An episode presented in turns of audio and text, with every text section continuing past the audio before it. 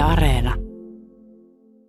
Joonas Tikkanen, onko syksyn pimeys sulle uhka vai mahdollisuus? Onhan se mahdollisuus. Ja sitten mielestäni ihana aika tämä syksyn pimentyminen, kun sitten tota, mä oon niinku himassa semmoinen harrastus. Mä tota, muuttelen sitä valaistusta koko ajan ja sitten teen koko ajan uusia valaistuksia semmoisilla pikkusilla mu- muokkauksilla, niin tää on ihana aika sitten kun alkaa näkee sitä jo ja, ja kokee. Ja sitten sit saa vähän niinku helpommin semmoinen se käsite hykkeessä semmoinen niinku, se on niinku enemmän läsnä silloin pimeässä aikaa ja se on mielestäni ihanaa.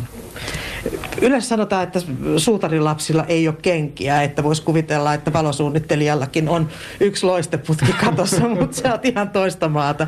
Joo, kyse on vähän ehkä silleen niin kuin, jotenkin mä muistan silloin, kun mä aloitin uran, niin mä olin ehkä vähän pakkomielteinen siitä sitten, että jotenkin niin iso tahto oppia se, se, se taito. Niin sitten mä vähän jotenkin jäin siihen vähän luuppiin ja musta tuntuu, että mä en ole päässyt vieläkään sit, sit harrastuksesta eroon. Sä oot valosuunnittelun ja myös arkkitehtuurivalosuunnittelun ammattilainen, niin millaisiin asioihin sä kiinnität huomiota, kun sä kuljet tuolla kaupungilla, missä tahansa kaupungilla?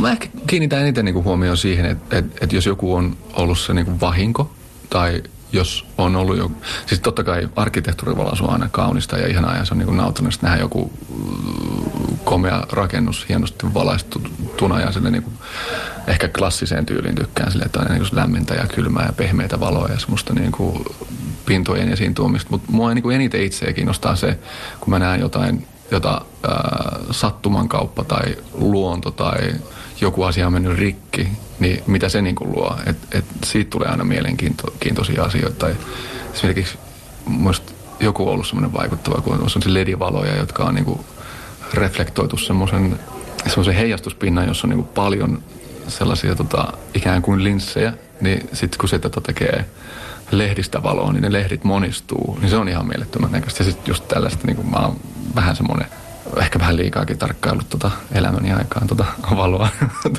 Toi on niin kuin mieletöntä mun mielestä.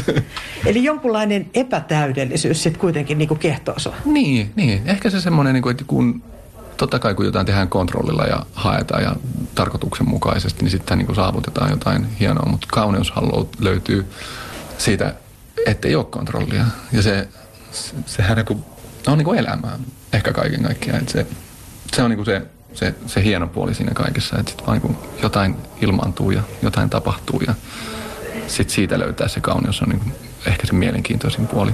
Nyt eihän elämää voi kontrolloida eikä luontoa. Tota, mikä se arvosana sä antaisit, nyt kun sä tietysti paljon kiertänyt Suomessakin, niin mikä arvosana sä antaisit just nimenomaan tämmöiselle arkkitehtuurivalosuunnittelulle, eli se, että miten esimerkiksi rakennuksia tai, tai muita kohteita valaistaan? No mä olin just perjantai- ja lauantaina Tampereella ja, ja se on aivan mieletön. Mä olin just Koskipuistossa yötä siinä. Niin se on niin mieletön se Tampereen julkisivuvalastus. Ihan niin kuin se Koskenranta ja Finlaysonin alue ja kaupungintalo ja teatterit. Se on, se on mun mielestä kahdeksan puoli kautta kymmenen. Ja se puolitoista pistet menee siitä, koska vähän siellä on sellaista, että niitä ei pidetä hyvänä. Että et siellä saatetaan sitten vaihtaa joku valaisin vääränlaiseen valaisemeen tai sitten ää, niin kuin ne, ne, ne ei, niin kuin, ehkä se huoltosuhde ei ole niin kova siellä, että siitä lähtee se puolitoista pistettä, mutta kymmenen olisi, se olisi siinä. Eikä se ole tietenkään se, joka on tehnyt sen arkkitehtuurivalaistuksen, sen suunnittelijan syy, vaan ehkä se on sitten enemmän vastuu kaupungilla tai kenellä se nyt sitten onkaan, tiedä siitä. No sä oot tehnyt paljon erilaisia töitä oopperassa, teatterissa, sä oot tehnyt Alman rock-konsertteja Kisulle, sitten sä oot tehnyt ulkomailla muun muassa oopperaa Indonesiassa ja niin edelleen. Millainen merkitys valosuunnittelulla on tämmöisessä projektissa? Että jos ajattelee sitä, että mä menen leffaan ja siellä on loistava elokuvamusiikki, niin se yleensä vaan kuuluu siihen elokuvaan. Mä en niinkään kiinnitä huomiota siihen, siihen musiikkiin erikseen. Onko tämmöinen valaistus keikoilla, teatterissa ja muuta, niin onko se osa kokonaisuutta vai pitäisikö sen sun mielestä niin kuin nousta erikseen vielä sieltä? Se aina vähän niin kuin riippuu, mitä tehdään ja millä niin kuin balansseilla mennään sille, että tota, joskushan sillä on ihan niin kuin täysin funktionaalinen merkitys, että se tota, valaisee esiintyjät esimerkiksi teatterilavalla. Että nähdään, kun joku tota, tulkitsee ja puhuu siellä, niin me halutaan nähdä hänen silmät ja kasvot ja eleet ja ilmeet, keho. Mutta sitten voidaan myöskin tota, lähestyä sitä, sitä kautta, että se voi olla myös niinku draamaa tukeva tai tota, noin rytmittävä tekijä. Se voi olla yhtäkkiä semmoinen niin kuin voimakas visuaalinen elementti siellä, joka niin kuin kantaakin sitä koko teosta. Että se vähän riippuu, että jos on esimerkiksi tosi vahva ja voimakas lavastus tai pukusuunnittelu, niin sitten ei välttämättä sen valon tarvii enää siinä sen enempää tehdä muuta kuin valasta sitä lavastusta ja ihmisiä ja pukua ja sitten rytmittää sitä. Aina silloin se kuitenkin se rytmittäminen tosi tärkeänä, että kun ihmiset poistuu ja lähtee lavalta, niin siinä pitää olla omalla tavallaan niin kuin, ja fokuksen siirtämistä. Mutta mut kyllä mä oon ainakin itse sitä mieltä, että sen pitää olla semmoinen, joka herättää tunteita myös. Mä, mä tykkään ainakin sille tehdä semmoisia draamallisia kuljetuksia sen visuaalisuuden, visuaalisuuden kautta. Ja mua niin miellyttää se. Ja mä mä kannatan, kannat, kannustan sitä. Totta kai kaikilla on oma mielipiteensä asiasta. Ja mä niin kuin. Me ollaan nyt Kotkassa Kymisinfonietan kotisalissa kapellimestarihuoneessa ja huomenna täällä on konsertti, jota sä oot tullut valaisemaan liittyen tähän Kotkan Aaltoja, valoa ja ääntä festariin. Siellä on hyvin modernia musiikkia tarjolla tuossa konsertissa. Kerro Joonas Tikkanen, miten sä lähdet rakentamaan valoja tämmöiseen konserttikokonaisuuteen? No, tässä meillä oli esimerkiksi sillä tavoin, että muuhun otettiin yhteyttä täällä ja sanottiin, missä tilassa tämä tulee olemaan tämä Kotka konserttitalo.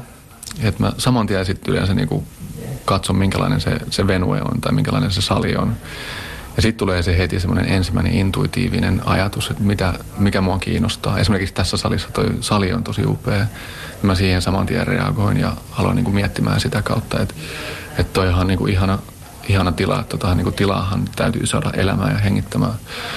Ja meillä meni tässä niin kuin suhteellisen pitkään, että mä sain, sen, tota, sain ne musiikit itselleni tota, käsiin, niin sit, et sitä kautta sitten aletaan niin kuin luomaan sitä niin kuin enemmän sitä niin kuin kuljetusta tai sitä niin kuin draamaa siihen esitykseen, että niin kuin musiikissahan on aina semmoinen voimakas, voimakas semmoinen niin kuin narratiivi. Ja sitten miten ne niin kuin vaikka kappaleet järjestyy tai muusikot tai säveltäjät järjestyvät tai silleen, niin et sinähän on niin kuin omanlaisensa kuljetus, jota mä halusin tukea. Ja ikään kuin mennään aika pitkälle sen mukaan tota siellä aaltoilla, aaltoilla seassa. Et, et, noin, ja sitten hirveän paljon kuuntelen sitä musaa ja hirveän paljon ajattelen sitä tilaa. Tässä niin kuin varsinkin noin kaksi elementtiä on ollut ne, ne, jotka on niin kuin se kantava elementti. Vielä lopuksi, Jonas Tikkanen, sulla on tosi mielenkiintoinen projekti tulossa tämän, tämän jälkeen, tai parhaillaan menossa. Kerro siitä. Joo, mä oon tota, itse asiassa just perjantaina lähdetään tuonne Landskronaan kahden kollegan Otso Vartiaisen ja Tuomas Norvion kanssa tekemään semmoista installaatiota, semmoista taideinstallaatiota, kun me ennen kesää haettiin semmoisen Landskrona Konsthall Light Art teoshakuun, johon ha- haki 50, tota, 50 kansainvälistä taiteilijaa ryhmää. Ja, ja meidän teos sitten oli se, joka voitti sen. Sille yksimielisesti koko raati oli kuulemma sitä mieltä, että niin meidän teos oli se paras, mikä ne haluaa. Niin sitten mennään tekemään sinne semmoista ihanaa, ihanaa tota installaatio, joka tulee semmoisen Landskrona Konsthall rakennukseen, joka on tota, no, arkkitehtonisesti niin kuin ja sillä on 105 sellaista ikkunaa, jotka me pinnotetaan semmoisella älykalvolla, joka muuttuu kirkkaasta läpinäkymättömäksi ja me tehdään siellä semmoinen älytön ääniinstallaatio, joka käyttää auringonvaloa hyväkseen ja mikrofoneja, jotka niin kuin on siellä tilassa ja sitten siellä on vähän niin kuin myöskin te- keinovaloa ja se on aivan mieletön. Se tulee olemaan tota siellä ensi kuun, tai tämän kuun vaihteesta aina tammikuun alkuun, jos sattuu sinne päin tulemaan